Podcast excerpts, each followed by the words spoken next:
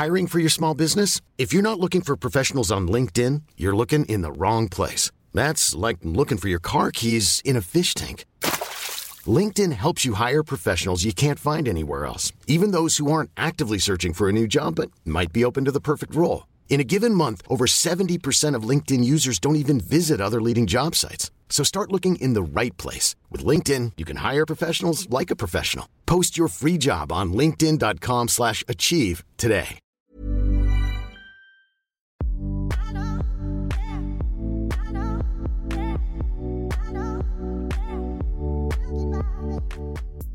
Hey cuties, I'm Miles Sexton, a content creator, activist, and loud and proud disruptor of the norm.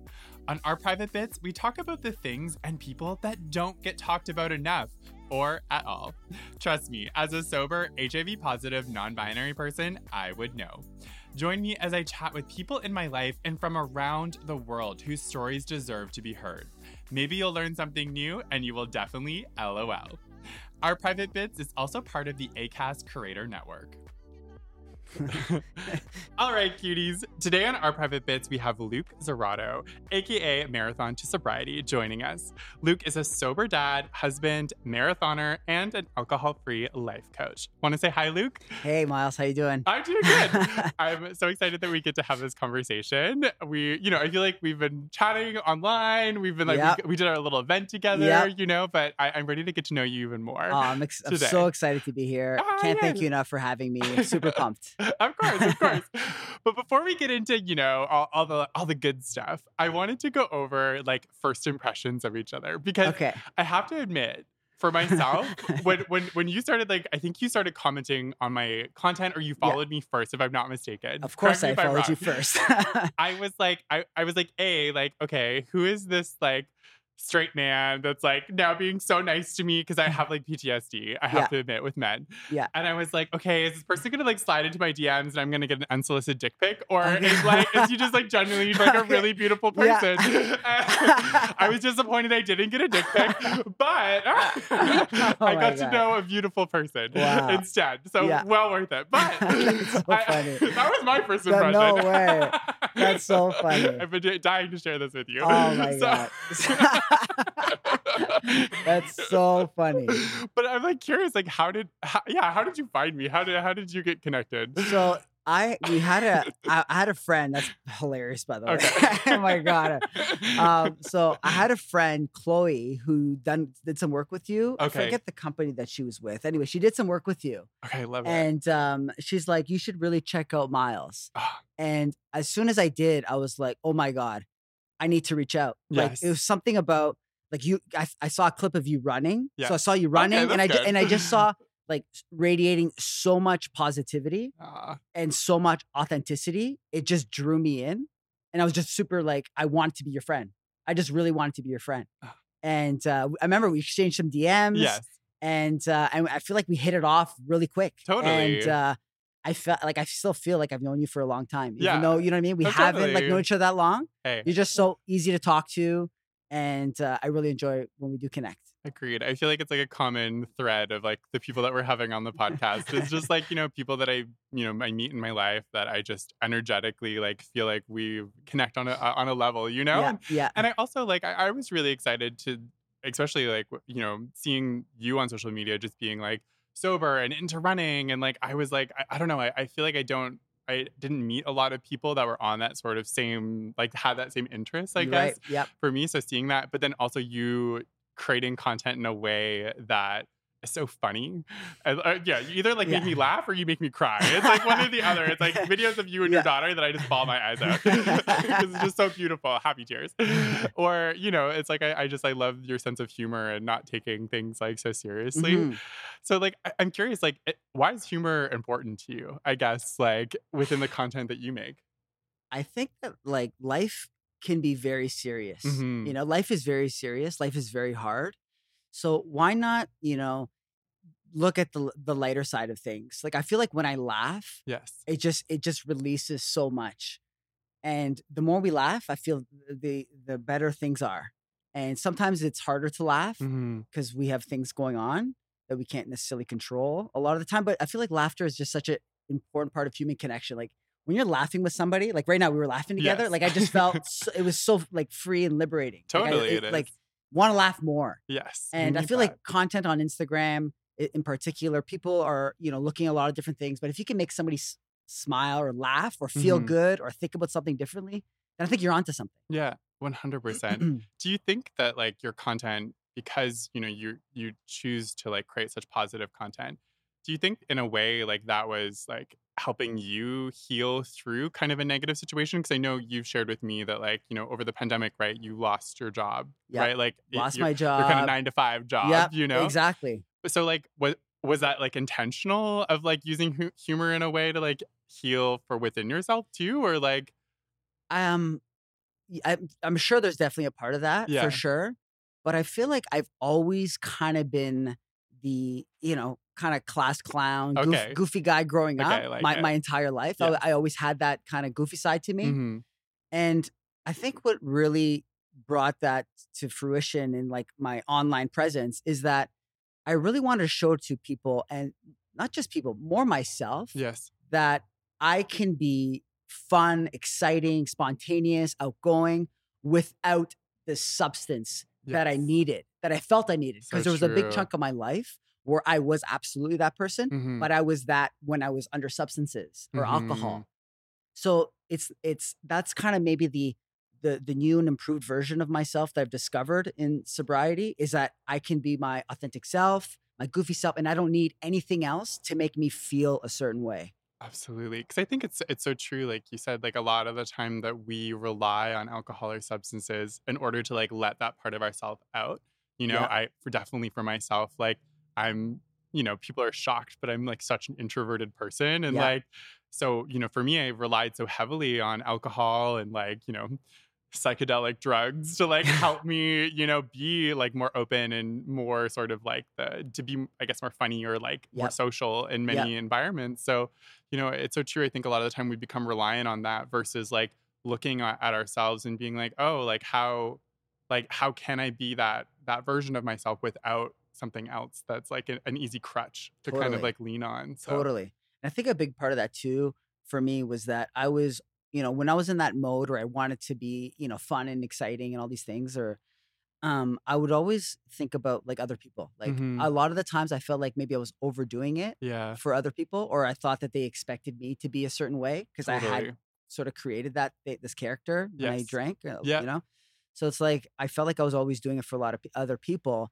But now I find that like I'm truly doing it for myself. And like when you said introvert, I relate to that because Mhm. I find that I am, I've discovered, I should say, about myself that I'm not just this crazy outgoing uh, extrovert all the time. I'm very much an introvert too. yes So I balance the two. yeah And sometimes you, you'll see me, I can be very quiet, and that's Mhm. okay. And, I, and I embrace that. I don't need to be the one telling a story all the time or talking all the time. I like to like listen and just observe. Mhm. So I kind of like balancing the two. Whereas sure. before I thought I always needed to be this extrovert or I needed to be so extra all the time.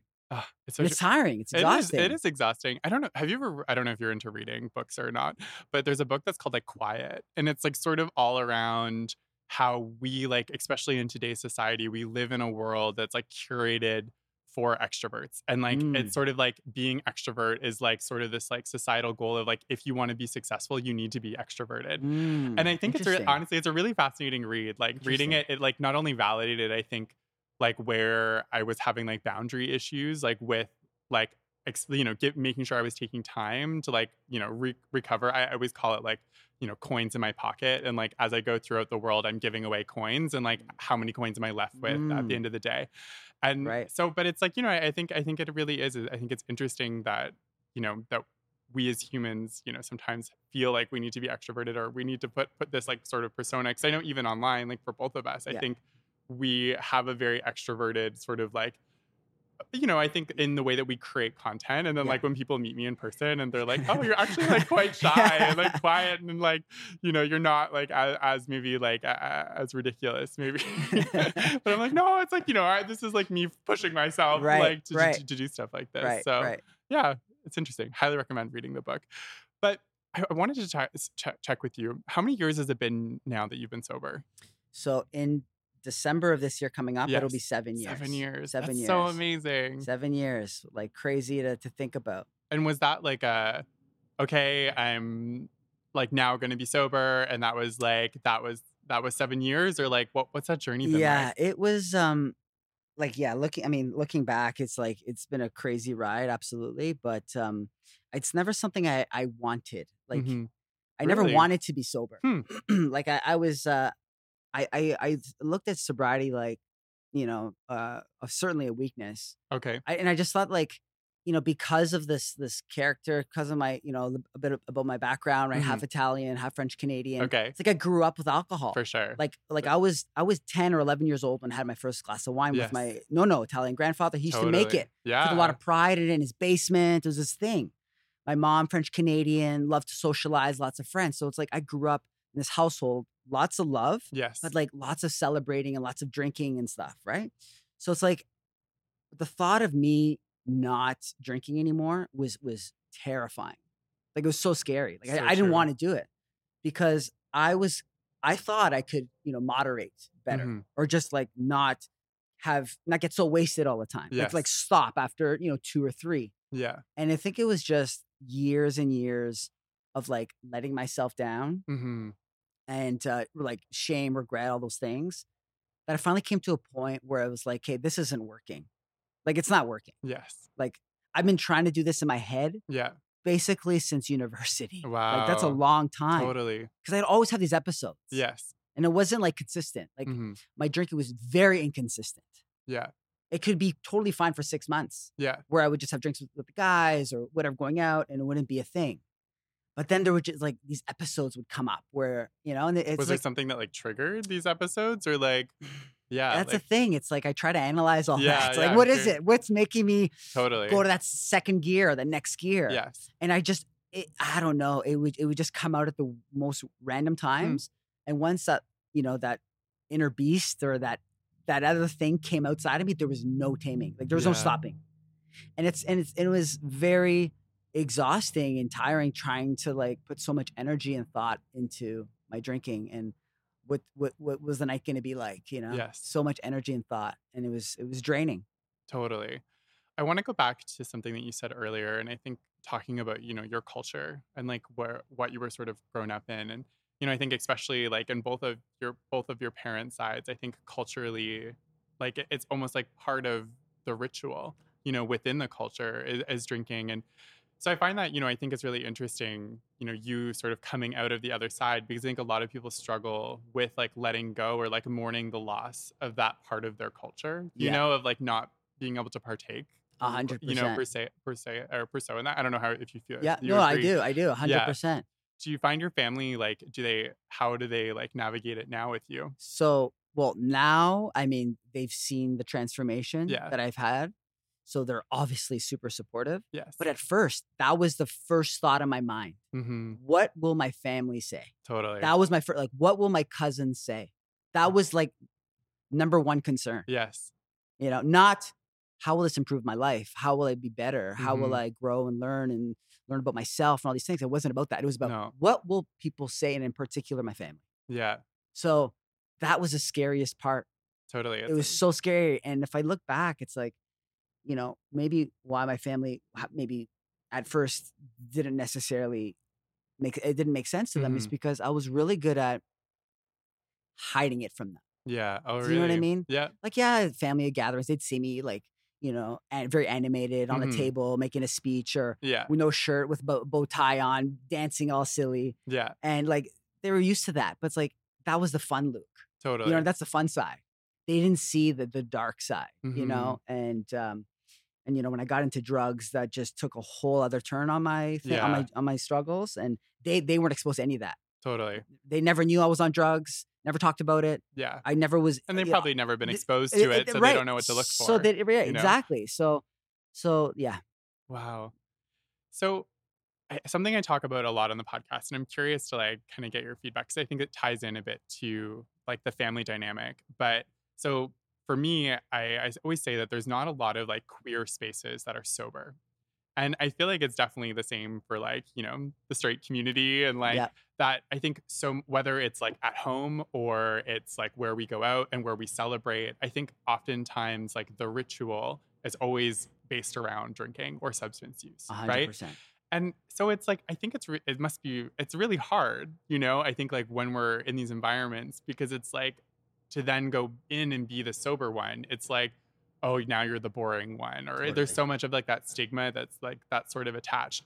But like I guess like yeah, like how have you I guess like found it now being sober in sort of like the environments that you're in like have you been able to find spaces to be in how have you had to change who you are to be able to like go back into those spaces like how is that like how is navigating that been Yeah, that was again probably second uh, concern about getting sober. How Yeah. what would my social life look like? hmm Terrified, yeah terrified. So you know, I'll say like now I've definitely like I you know go into these things, you know, events or gatherings or you know celebrations. And to be honest, like I still, even like almost seven years, I Mhm. still get a bit of anxiety Totally. about it. same But I'm very, like, very, very intentional hmm with my thoughts going into them. Yeah Like I have a plan. yeah okay I have a plan. And you know, I'm I find that when I stick to that plan, um, it, it just sets me up to be better, like to be good and that to be comfortable in that situation. okay And that it, that took a lot of practice. totally A lot of lot of practice. Because especially at first, like I didn't have any sober friends. Mm-hmm. Now I have t- a lot online, but even in person. Totally. my circle more people less people are drinking. So it's it's amazing to see but at first it was really difficult yeah. because i was just pretty much what i felt like the only person not drinking. So it was really hard to navigate but you know what i'll say is you know i get maybe a little bit of advice or what Yeah. i've gone through would be like one you got to have a plan yes. but then two it's like why did i drink? I, I- I thought a lot about that. It's like i wanted to feel more confident right? I Mhm. just wanted to, to to portray more confidence right? Like at social situation i want to be fun Yes. confident high energy. Hmm but i find that you know when you when you when you focus on the small things you're able to i'm able to get in a place where i am happy and confident. And that's like by just by just like connecting with people like not in a big group, not in a big setting, like being the life of the party or like doing this thing where everyone's watching. It's like just connect with one person, totally just one person. And my favorite thing is ask questions. yes Cause I'd be nervous, right? Like, what do I say? What do I do? What do Yeah, with my hands? Just ask questions, hmm connect with people, and people feed off your energy. So even if you're not feeling the best, just like, what would somebody with confidence act? How would they act at this party? That's what I Mhm. think about. How would they act? Yeah. They'd be smiling. They'd be making eye contact. They'd have gestures with their hands. So when I would start doing those things, I found like, hey, like, geez, you're you're actually like you're being kind of fun right now. yeah Like you don't need this thing. totally So I, I did that in a lot of practice. A lot of nights, trust me, where either I, I wouldn't go at first. I Yeah. frankly I would just not go, hmm or I would leave super early and not say goodbye.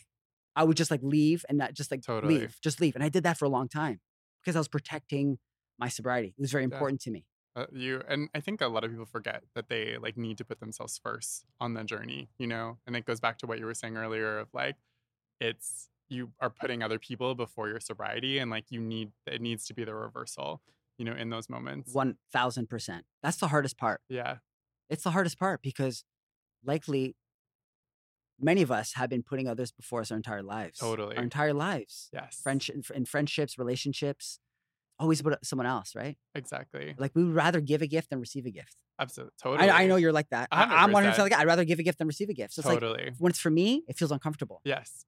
But it's like if you really want to like give this a chance, hmm you owe it to yourself to put yourself first. Because guess what's going to happen? You know, you put yourself first. You're focusing on you. You're learning. You're growing. But then guess what? Then you can be that person for somebody else. Totally. And that's what that's inevitably what I want, right? You know, as a husband, I wanted to be the, the best husband, best father. And by me focusing on my journey, allowed me to, to do that. Yeah. It's crazy, right? It's so true. And I, with another guest we had on the podcast, Jessica Baum, she's like, uh, she wrote this book called Anxiously Attached. yeah, I saw I saw her. You had her. and you know and she talks like a lot about like you know when we're children and how we learn from our parents and like a lot of a lot of the time we don't get a lot of like nurturing you know our parents are working maybe they're you have two parents are working all the time they're not there to like be for you be there for you like all the time that you need so you don't necessarily like build the best like self-regulating Mm. um like sort of support system within yourself, right? So then, you know, you become a people pleaser. You become Totally. more anxiously attached to people, you know, Yeah. so you try to like give people you know everything that you are so that they won't leave you or they'll give Right. you like the attention and it was really interesting that she said that a lot of people that are that can be on that sort of like people pleasing anxiously attached attached spectrum have like you know substance disorders or alcohol disorders and it's like uh, use disorders and so it's it's interesting like I, I honestly didn't know that and it, like now going back and reflecting on it so much and the more conversations that I have with people and I'm like Yeah. no definitely it's like it, it just, but it comes down to that of like just wanting to put everyone else before ourselves you know when we have to like do that in opposite It's very difficult. it is It's not natural for a lot of us. totally It's not natural. and, it, and to it takes time and it ta- healing to do it it takes a lot of time and that's that like there's a lot of hard parts but i feel like what we're talking about right now that that is very difficult Totally. So how did you navigate sort of the the toxic masculinity of it all? Because I'm sure you must have faced a lot of probably your friends, maybe even your family members of like, you know, being like, "Oh, like man up." You know, Yeah. you you know, because I think there's so much of that like toxic culture of like uh like who Yeah. can drink the most Oh, you yeah. know in, in like the men's group like i just remember being in high school and it was like all the boys like who can drink Yeah. the most beers Yeah. and you know like so like how did you deal with that Do, is there Yeah, a story of like the first time that happened after you got sober like i'm, I'm curious about that so i have a lot of guy friends Yes. okay i went to an all guy high school totally okay so 90 per- a lot of my friends are guys yes so and i play a lot of sports totally so and i was always pretty good at sports so i was always kind of like the jock the guy's guy type thing yeah So a lot of my a lot of my time in high school and university and after school when I was drinking, it was very much like, you know, the, a guy's guy. You know, Totally. like uh like I had a big ego and Yeah. like a lot of the different things, and especially in these settings. Like I took pride in how much I Mhm. could drink. totally Right. I was like, yeah, look how many beers I can drink. yeah You know, all these things. But I think it's um I just started owning I just started owning my my path, Mhm. you know, and and, and owning being proud of myself yeah and like being more in touch with my with myself you know and less about you know how others viewed me more Mhm. just like what do i want to do like Yeah. how do i want to act totally right and and it's interesting because i'm very lucky in the sense that i have a lot of really great friends who Yes. Who stuck by me through all the different stages that's amazing and you, know, you hear a lot of people who, when they're making changes, they have to lose a lot of friends Mhm. because a lot of their friends were kind of in that same environment or that same thing. I didn't really necessarily have that. I mean, I had to lose some friends, of course, more Yeah. of my like you know party friends, but a lot my core friends didn't change, and I feel like maybe there's a certain part of me where I, you know, I am a leader in my in my in my group, Mhm. and they've you know they've said it to me many in different ways. They've they've kind of seen how I've been, and and it's inspired them or made them think twice about different things, and. I, I look at it like that too. It's like it's not it's not like shameful that I'm not like with the guys and you know drinking as much. It's like I'm I'm taking my own I'm I'm marching to my own beat of the drum and it's Mhm. and it's I'm doing my own thing and it, you know and to hear them and the support that I'm getting these really good friends it just makes me feel really good. It makes me realize again that this is it's about me but it's the right thing for me. hmm So who cares? You know, who cares? That's so true. Did you have to like, I guess like, how did you have to ask them for support, and like, what did that look like? So the beginning, it uh, again, just so concerned other people. I was like Mhm. ashamed that I wasn't Mhm. drinking. So actually, not a lot of them knew that I was like on this sober journey, Okay. like not drinking, because I would hide it. I would, I would, I would Mhm. hide, make excuses. For I was, sure. I was When you're ready to pop the question, the last thing you want to do is second guess the ring.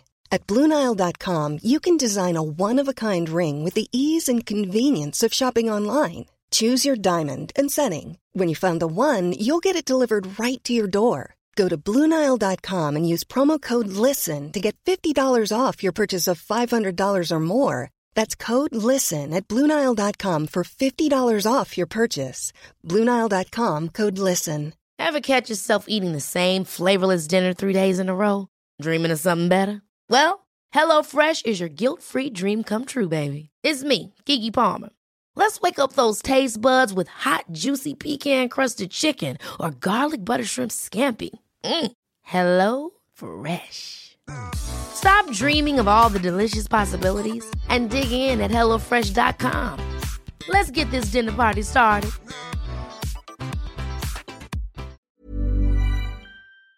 really good at making excuses. And I and I remember like one of the the one of the big moments in my early sobriety was um I was on our on our honeymoon. hmm And I'm I've shared this story online. You may have seen it, right? It's like I was three months sober and we were into Thailand. Yeah. And we had, you know, spent all all of our reward points on the first flight first flight ticket and we, we spoiled ourselves. It was Yeah, our honeymoon. right? Totally. and it was like such an opportunity i feel for me to just for myself to Mhm. show that this is really important to me Yeah.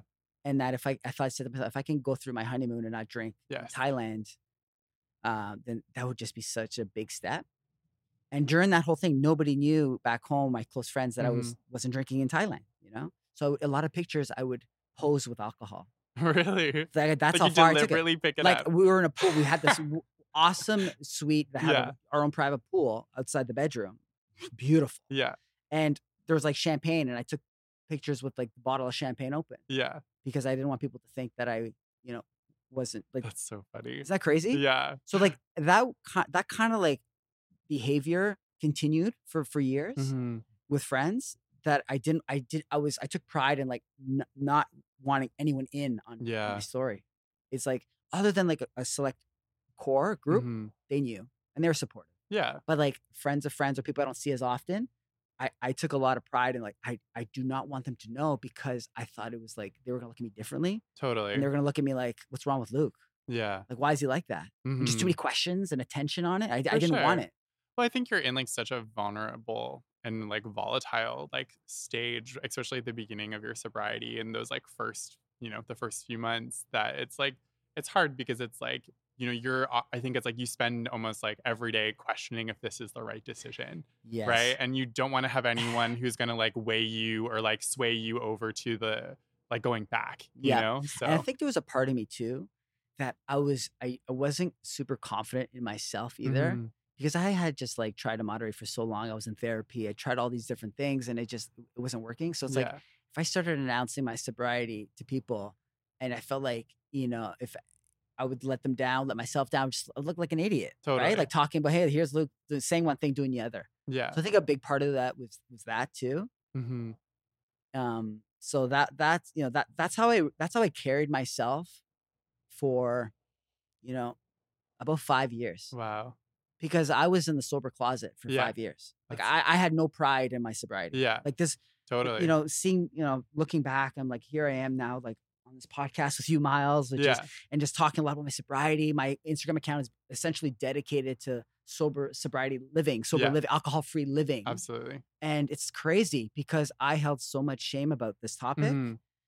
Part, I don't know, for a lot of different reasons. Yeah, being being a it. man, being uh, Italian, ego, a lot of things, a lot Totally. of reasons. Absolutely. And it's like once I kind of made that shift in my mind, that's like just be proud of yourself. Mhm. Like look what you've accomplished. Like like the transformation I've undergone, like, my attitude, my energy, my uh, my relationships. Ex- you can continue continue on with examples, but like once I started like appreciating that, I feel like I truly like transformed and mindset shift into this version of myself. Mhm. And that's why I'm so excited to be on your podcast today. It's I'm so, so excited to talk about this a lot. Mhm. Is that my biggest message is you don't need to hit a certain like milestone. You don't need to hit days, Yeah. weeks, or months. You don't need to hit that. That's just like a true like shift in the way you're thinking and Mhm. appreciation for for what you've been through.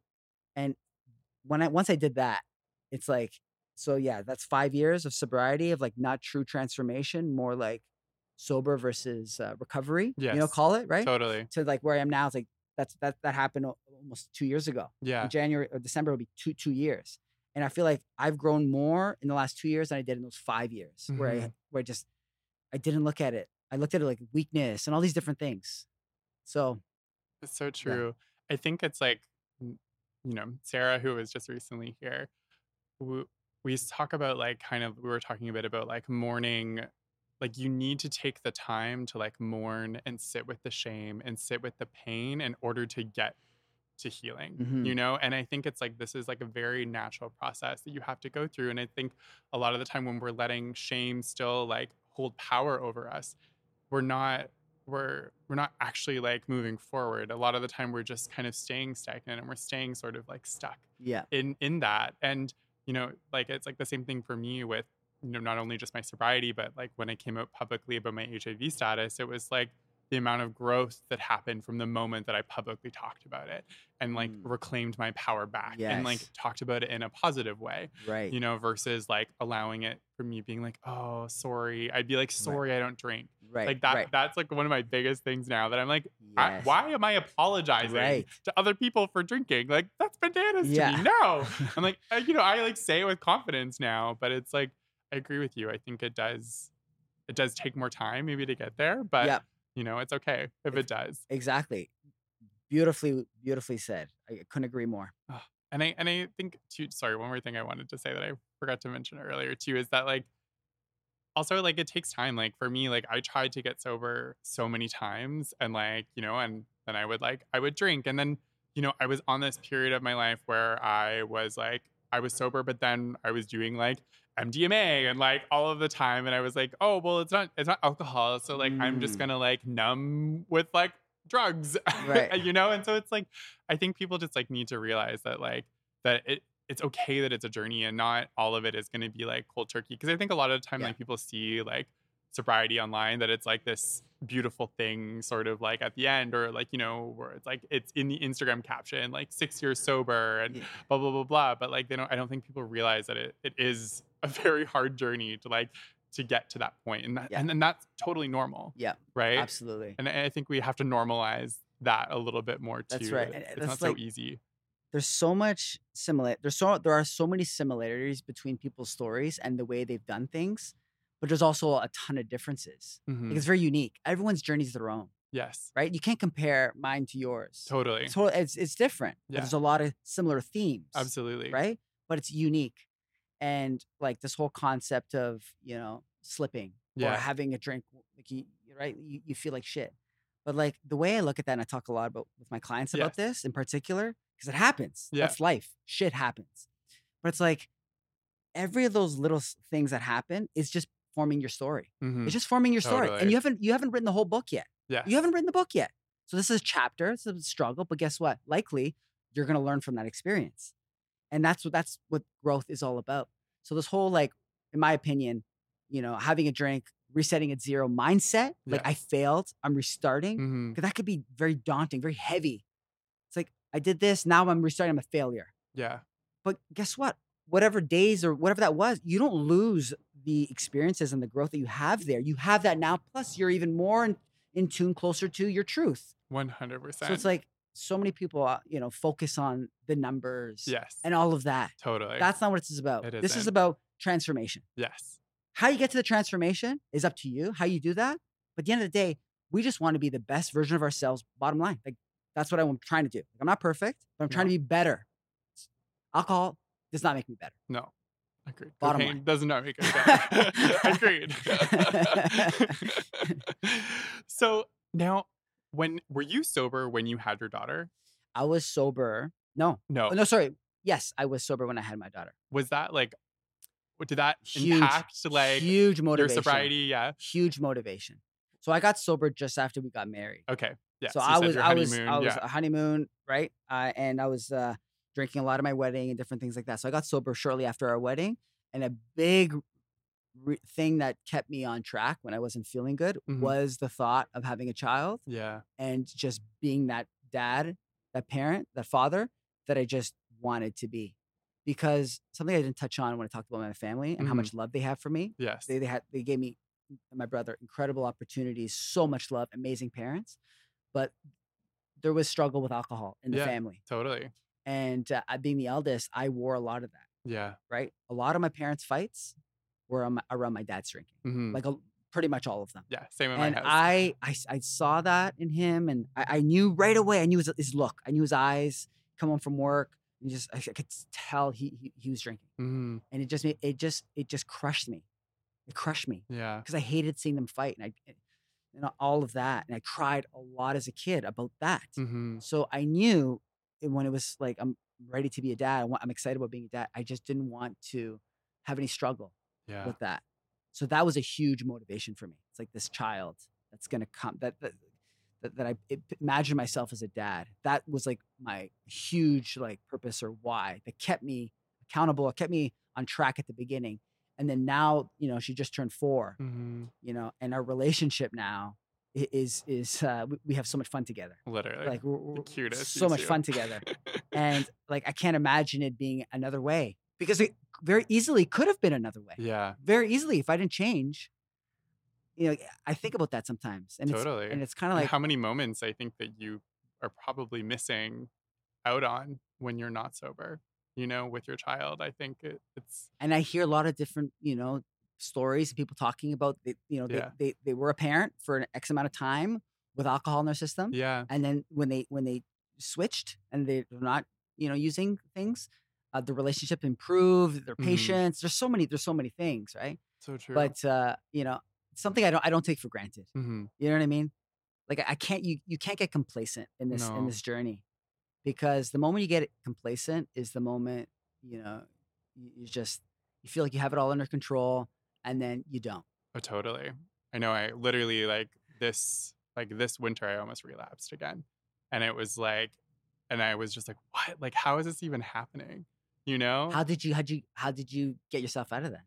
I think I just like wasn't in a good place mentally and I like I didn't even realize like how much I had a lot of like those triggers were like coming back up until like I was like sort of in a moment being like oh, wow I like I literally want to go pour myself a drink right now. I was like Mm. staring at it in my house so, and like you know but it was like you know like then I could like I, I'm very good at like psychoanalyzing myself of being like okay like this is where it's coming from this is the reasons behind why you want to do this so like I feel very lucky that I can like have that conversation with myself but I think for a lot of people it's like really hard because it's like easier to react I think Right. in those moments to like just action exactly what you're feeling That's but right. but but I think it- it is like you can't be complacent. I think in your sobriety, you constantly need to check in with yourself. I, I am, and then it was a big reason too why I started like I pushed myself to start running again because like in the environment that where I live now, like the roads are super icy. It's how I injured my knee in the first place, Mm. and like so I was like, oh god, you know, like I I- wasn't as motivated to go running, so I was so afraid of like hurting myself again, and like I wouldn't be able to run and.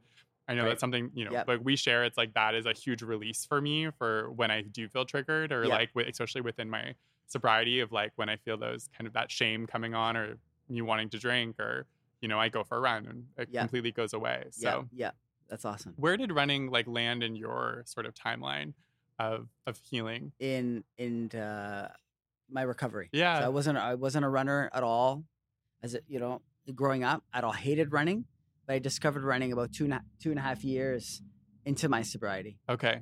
and Wow. I just like I was just at a place where I wanted to try something different. Yeah. you know, I had a really good friend who was into endurance sports, and I saw what he was doing, hmm and he was also sober, and uh, inspired me absolutely, and I just tried to do things like different, something different. Yeah. That's what it's all about, right? Self discovery, learning about yourself. You're not going to learn about yourself and doing the same things over and over again. So totally. I, I took a different approach. I I tried to run Yes. and I, you know, I didn't like it at first. It took a bit of time, but then once I, I kind of like got in a rhythm a little bit and I run a couple times a week, I was like, this isn't so bad. hmm And then what really changed is when I ran my first race, Okay. like just putting the bib on, Yeah. the energy, of the crowds, crossing the finish line. Yeah. It was like, wow, I want to do more of this. I want to do more of this because running, I find, brings out my like pos- positive side of Luc. Like it brings it out. totally. And it's like I've always been that runner, even when I first started running, where I see another runner coming towards me, Yeah. like unless I'm like super distracted, I'm waving to you Yeah. and I'm acknowledging you. I'm Yeah. saying like nice job, thumbs up, you know, looking good. Like those little moments, like honestly, by me saying something, Yeah. it's not necessarily for them. Totally. like it, it's for me. yeah. I say that you're looking good, you're looking great, nice job. It's nice because like when I get a smile back, ninety nine percent of the time makes me feel good. But that whole interaction just elevates me, Totally. and I feel like as a runner, I am just a more patient version of myself, a better, more positive version of myself, and I'm I'm better than I was uh, without running. totally. Pair that with my sobriety, they they go hand in hand, and it's just like it allows me to be a better version of myself. And I've never met like mm. more of a like inclusive, supportive, like celebratory community. Like, I don't know. I, I played a lot of like sports as well, like growing up. And I just, the way that runners support each other and celebrate each other, it's like, I don't know. It's, it's a whole other category, you know? oh, it's incredible. It's incredible. It is. And the running community is like some of the most positive, Mhm. you know, fun Totally. uh, group of people that I know. Pair that with my my sober community because I feel there's a lot of overlap. yes, definitely. and it's the same thing. It's a really interesting kind of vibe. It's very positive, no judgment, right? Um, type vibe, and it's it, these are the people that I want to be around with. It's like I meet somebody who's not drinking, instantly connect and bond. Yeah. it's like I don't, I don't, I'm not looking at your past with any shame. Totally. I'm not judging you. You're not judging me. Yes. You know, and and we're just we're just you know trying to be uh, the best version of ourselves, and like it's instant connection. Totally. I've yet to meet somebody on this journey that I haven't gone along with, and especially in the running community. totally. Like I have yet to meet somebody. Yeah. I just don't. I don't. I don't get it. I don't see it. You know, I feel like we're I don't know, everyone who runs, I feel like we're all working through something. You know, like there's Yeah. just some there's like this connection of like release that comes some I don't know, within running. I, I don't know. Of there- like overcoming, Yeah, overcoming, exactly. and uh, dealing with the cards you're dealt with. Yes. Life is life. You Can't Totally. control it. It's like you have these little outlets. You come Yeah. back. Like I'm ne- sure you have, can relate. You never come back from a run and say, "I wish I didn't go for that No. run today." One Like hundred it doesn't happen. Like no, a lot of times you don't want to go for a run. for sure. a lot of times I run, I don't want to go for a run. Yeah. It's like I say to myself, put your shoes on, get out the front door, and just take it from there. Exactly. Once I have my shoes on, okay, I'm gonna jog, Yeah, and then I'm, it's not gonna be so bad. totally. So true. So true. Do you find have you ever like I know you've you've said you've run a few races. How many marathons have you run now? So I've done four. Four. Well, bananas. but like, was there a particular like marathon that you ran or like a race that you ran that like you came out of it like you felt like something inside of you like shifted or growed or changed? Have you had a moment like that? Honestly, I feel like every single time Yeah, I run a okay, race, I'm like it. learning something about myself Yeah. through the adversity, through the celebrations, through the Mhm. disappointment. Because not everything goes to plan. That's Totally. the thing. You could be in the you could have had the best training block ever. Come race day, something something happens. Weather, uh, you know, you're sick. I know something. Yeah. There's always something that you're going to deal with. But that's the beauty in the sport. It's like you keep going one more mile, one more Mhm. kilometer, right? What like in my recovery, one day at a time. Yes. It's like breaking it down into smaller pieces is just makes it so much easier for the brain to adjust. Mhm. But yeah, I mean, like every race that I do, I just feel like I'm just so excited. I'm Mhm. just so excited to, to run. And we are we are chatting earlier, like my daughter, my wife have Yes. been at every single one of my runs. yeah. Small local 5Ks to Boston Marathon, now Totally. Chicago next week. They come. And it's like the the family bonding that we have around Mhm. this. Like, how lucky am I? They have such an interest in my running. And it's like the example that I think about with my daughter and and how she looks at me and daddy's running and you know, all these different things. She, she's run four races, you know, kids so races, but she's has four medals. She's Yeah. got uh, she wore a bib and she loves the environment. And it's so funny. So she got these like ra- Lisa bought her these racing glasses, like you know, like those Yeah. like Oakley big glasses. Totally. So she put on those glasses just the other day at the house, and she was imitating me and like running and like waving. She she associates me with like being this kind of goofy style runner and like waving to people. Like that's that was her instant reaction to wave. I love it. and it's it. like like how how cute is that? it is. How cute is that? I love this It's is like what you're I- passing down. You know, it's, so it's adorable. you know we have a lot of fun, and it's like my family support and all this. It just it's just the best feeling. Mhm. Honestly, it's the best feeling. Do you think that people who are trying to get sober need to find something like this? Like they they need this sort of like replacement. I think like for like substance use or alcohol use. One hundred percent. Yeah, One hundred percent. It doesn't have to be running. totally. I mean, it like I've yet to meet somebody who's kind of picked up running and hated it, like like th- like taking it slow and like, not just trying to do a 10k out of nowhere. Yeah, yeah. you're gonna hate You're destroying it's- yourself. Yeah, exactly. You're gonna you're gonna crush yourself. But if you're if you're gradually growing at the, at something, running has been like huge for me in my my recovery. But it's like, yeah, you're right. You need to find something else. It's about routine hmm for me, it was about purpose. It's like I found purpose in running. Yes. If I found purpose, it's like Totally. it gave me an, a reason why I can't stay late with, with the boys to have drinks because Yeah. I have a long run in the morning. yeah. I'm a runner. and I and I've had this like identity shift from being this like life of the party guy, spontaneous, loud, outspoken, like party guy, Yeah. party boy, to now this like sober dad, mm-hmm. sober sober husband, Totally. sober marathoner. Like, Yeah. that's my identity. Totally. And when you have pride in that, like I, I'm proud of those Yeah, things, I will do anything in my power to protect it. totally. It's so inspiring to hear. So Well, Luc, where can people like access your, you know, your coaching? Where can people find you on social media? Let's let the, the listeners know all about that. So my handle is marathon to sobriety, Yeah. and at least I came up with it. Yeah.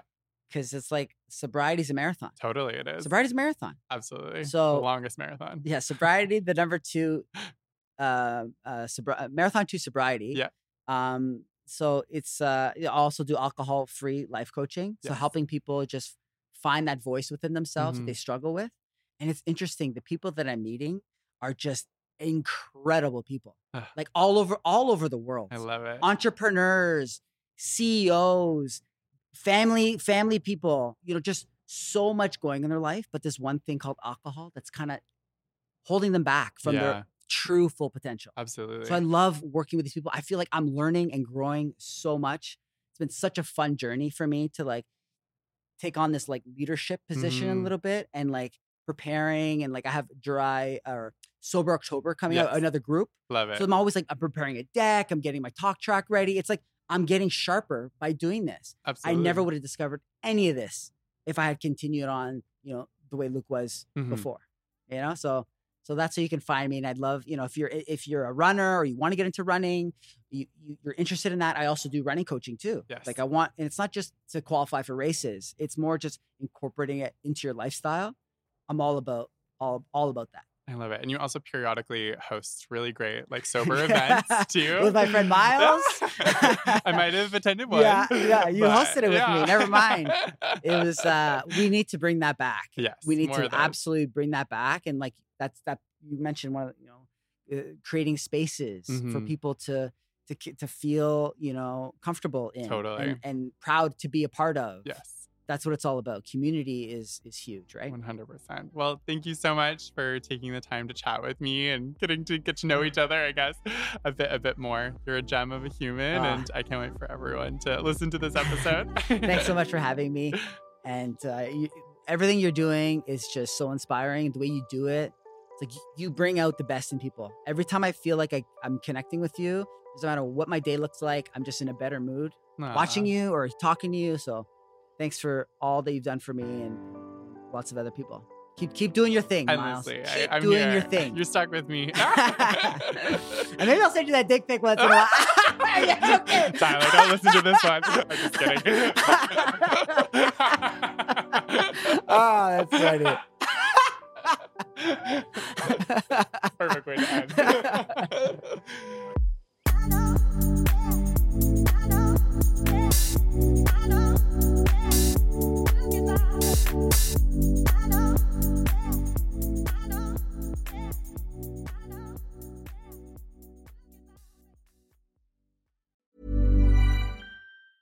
Ever catch yourself eating the same flavorless dinner three days in a row?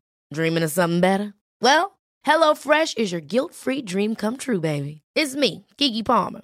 Let's wake up those taste buds with hot, juicy pecan crusted chicken or garlic butter shrimp scampi. Mm. Hello Fresh. Stop dreaming of all the delicious possibilities and dig in at HelloFresh.com. Let's get this dinner party started.